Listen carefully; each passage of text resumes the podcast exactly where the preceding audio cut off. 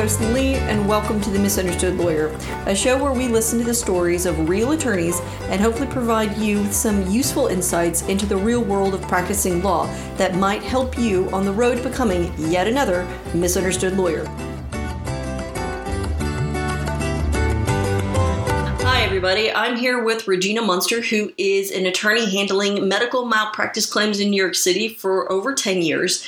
Thank you, Regina, for taking the time to chat with me today. Thank you for inviting me to do this. Up in the city, right? I grew up on Long Island. oh, on Long Island. Okay. Where on Long Island? I grew up in a town called Manhasset, which Okay. is in Nassau County on the sort of the north portion of north and west portion of Nassau County. Okay.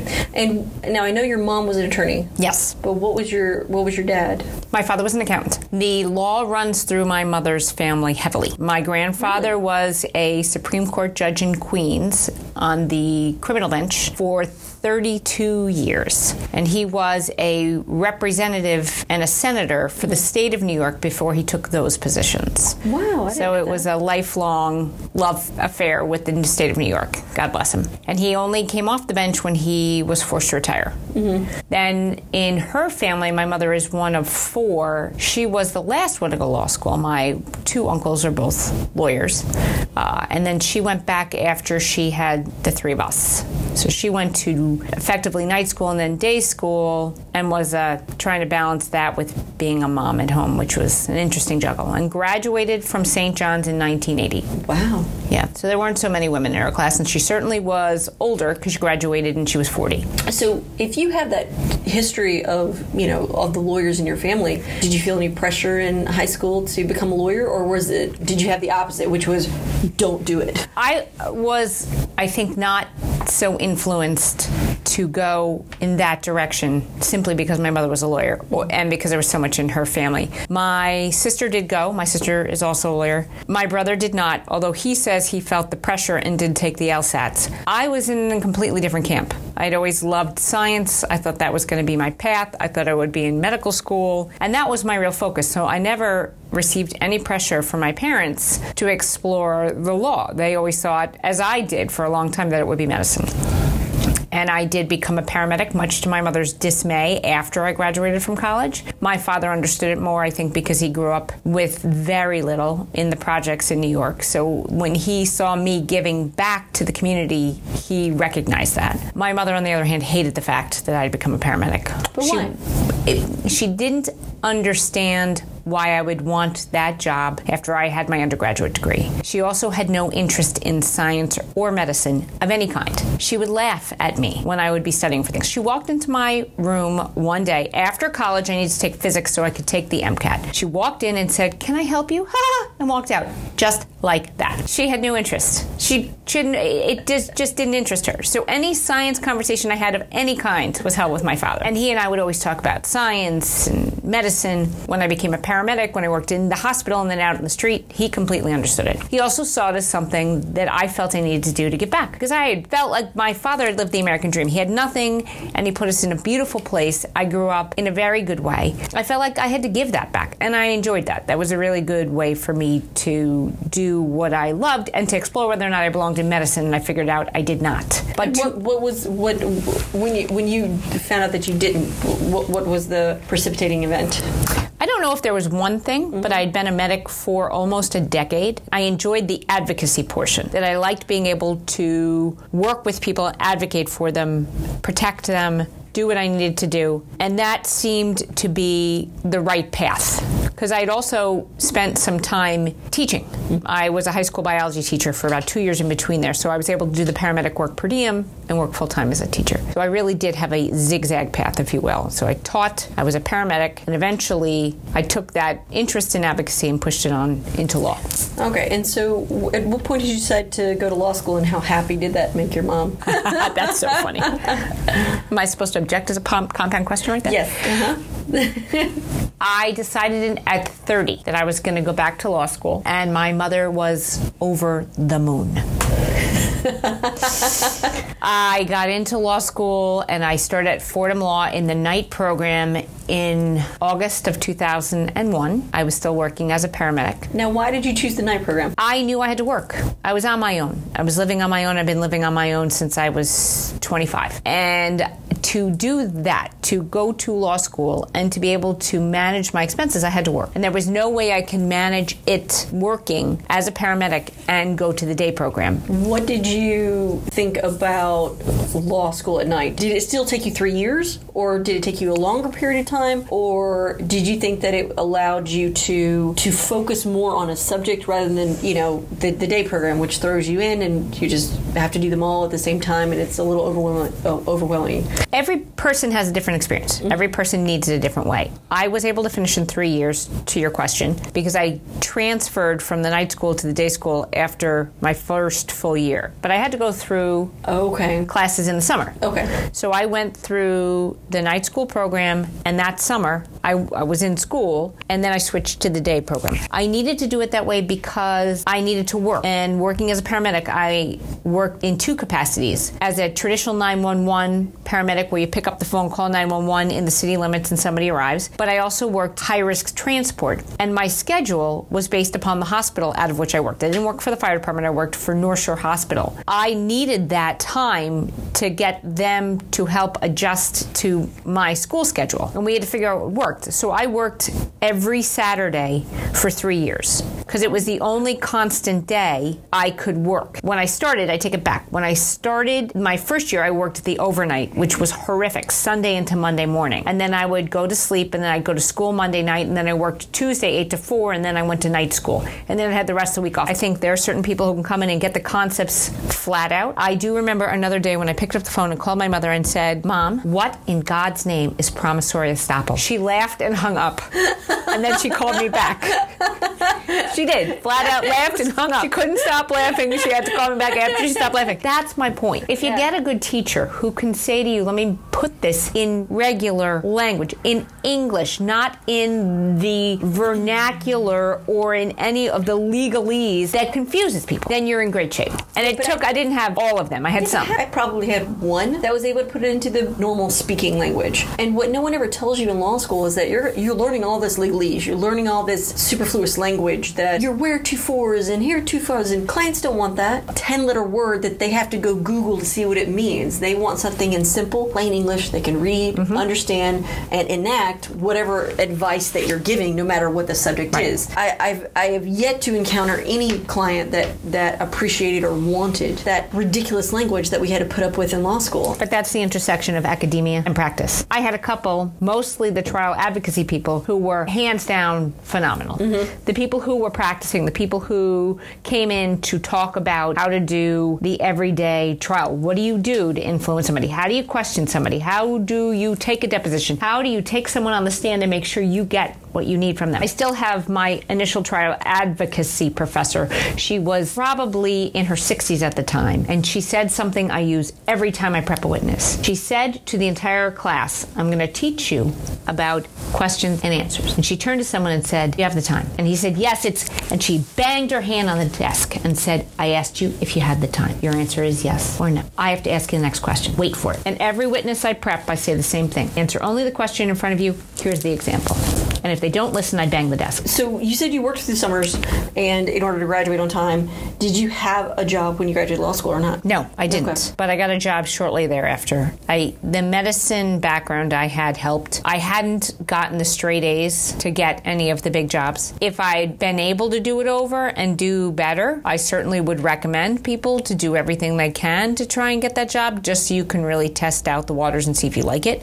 I didn't have that opportunity because I had to work through the first summer. I didn't have to work the second summer. I had an internship, but not at a big firm. And I'd say by the bar was July, I had a job starting in August. Oh, I found a job not not too long after. Oh, so Oh, well, that's a couple months. That's pretty good. Yeah. Like after the before before you were admitted, you had a I was lined up. I was working from August on. I got admitted in January. So when you started off, what area did you practice in? Medical malpractice mm. defense. Okay. always was going to be the area I chose because I'd spent a decade working alongside physicians and nurses and other paramedics and EMTs employees in the hospital and then in the street. Mm-hmm. I know that there is not a direct connection, but there is a causal link between whether we protect them and what we spend in the cost of health care. It's a roundabout way to get to it, but part of it has to do with the insurance they carry, how much they have to charge, how that cost gets passed through the patient. What if we didn't protect them? No one would be there to take care of our family members, no one would be there to take care of us. And if I can protect them, maybe I, in some small way, can help keep healthcare costs down. So you're a working mother. How do you juggle your responsibilities as between a mom and being a practicing attorney and you know, in a litigator. When I was in high school, I found a poem that was called Boundaries, and I rewrote it after what I cut out of that Teeny Bop magazine. I can't remember which one it was. It was very simple. It said, You always have boundaries. You let someone else choose them and their restrictions. You choose them yourself and their principles. And every time I feel like something's flooding over into my life, I reset my boundaries. It is difficult, especially when you're coming up to the practice of law, because you are dealing with such personalities and you are often subject to someone who's been in the practice longer and who may carried over that Socratic method out of law school and into their practice and are not oh. exactly kind. Yes. But with that noted, there's always a way to set your boundary. There's always a way to try and reestablish them. And when you're younger, they're more flexible. Before you have a family, before you're married, before there are other requirements of your time, if you want to stay till seven or eight or nine, which I know we've all done, maybe even midnight. I know there are nights that we did that too. If you want to do that and you can do that and you're being required to do that, fine. But as you move along, you have to reevaluate how that fits in your life and where you want it. I will say that's not a very structured answer to your question because the boundaries have to be set by the person who needs them set or reset. And I need to reset them all the time. In conjunction with that, when I had a kid, you got to find your village. Go find your village. I have no family in the city. I have no one here to help us. It's me and my husband and our kid. The YMCA was my village. And from the YMCA, I made great friends, great people I met who helped all the time. We helped them, help pick up, do that, do this. And eventually we found a babysitter or two. But it's also costly. So you find your village and use them because they will help you. Then also figure out how you can do what you can do at home and what you can do at home because you shouldn't have to stay at your desk unless absolutely necessary. And in this digital realm, so much can be done at home. That's also where you have to redefine your boundaries. You have to decide what you're willing to do. You don't need that flooding over into your life. If you have somebody who constantly contacts you at 8 o'clock at night and you can only get back to them the next morning, then you have to have a stock response. I promise I'll address this tomorrow in the morning. Something that defines the boundary. So that's how I found the way to juggle it. And that's separate and apart from dealing with specific personalities that try and bust in on your boundaries, which will happen all the time in this practice. So, and on top of that, you've started this wonderful project called Power of Flowers. Yes, Power of the Flowers. I have a huge, there's a huge spot in my heart for advocacy for women. I am the child of an incredibly strong woman who had, she was a force of nature.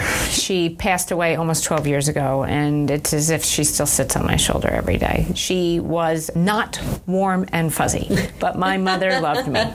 She was the one who would let let you have it if you didn't do the right thing. You went to her to get a hug and you got a slap of the head. And I don't mean that literally, but That's figuratively, she would say to me, it's Get your big girl pants on and get back in there, and don't you ever let that happen again. She loved me. Mm. If I needed a hug at the end after all of that beating, I got one. But I also remember her saying to me right before she passed away, which was in 2008, she'd always said she thought that the internet was really changing the face of things, which we can now say is absolutely true. She thought the concept of a blog was fascinating, and that's part of the reason I started this. I also have had the great opportunity to be born of um, a man and a woman who were my biggest advocates. So nothing stopped me. The only thing that ever stopped me was me. And I've met so many women in every aspect of my life, in every role in my life, who belong somewhere else because they're so much smarter than the job they're in. I just saw a need. I wanted to let people know nothing can stop you. It's up to you. We all encounter the same challenges under a different circumstance. We all feel the same way at some point under different circumstances. And we should all help each other because we're so much better when we do. So Power of the Flowers was born of that. There's a blog, there are What's stories the- about women. What's the blog's website? It's called poweroftheflowers.com. If you write it out, that's where you find it. And I just try and give women something to think about, talk about, some information that might help them get to the next step.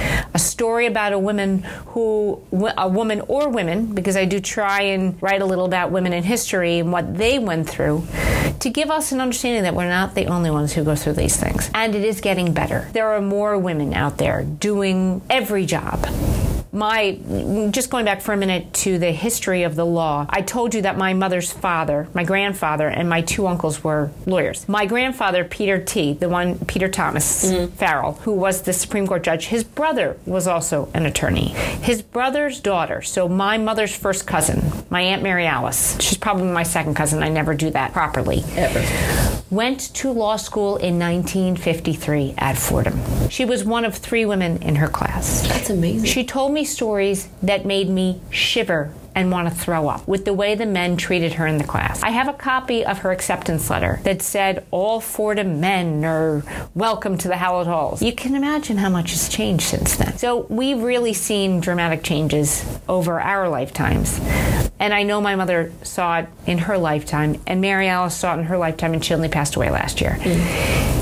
She got into Fordham, Columbia, and NYU. And I asked her why she went to Fordham. And she said to me in her hospital bed, because Uncle Pete, my grandfather, went to Fordham. Okay. She would have been a colleague of Ruth Bader Ginsburg. She, I think she would have been ahead of Ruth Bader Ginsburg had she gone to either NYU or Columbia because Ruth started at Columbia and NYU and transferred to Columbia. Said she went to Fordham. These women before us have done so much to help us get to where we are. Power of the Flowers came to be so that I could help the women behind us and with us continue on because nothing should stop us. So what what can people do? Just email you, write to you, and say, "This is my question. What should I do?" Or If they're interested, if they want to even have a dialogue, I'm delighted. There's always a way to email me. You may just want to go and take a look at the blog. You may want to look, there are pages with resources, education, health and wellness, uh, something different, different pages that just have lists of resources.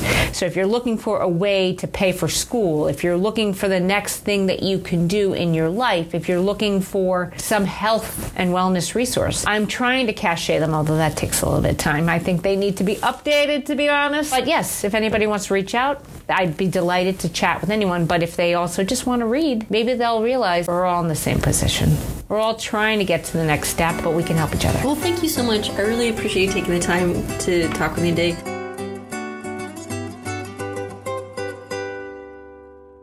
Please take a moment to support us by rating us five stars in the Apple Podcast or wherever you listen to your favorite shows.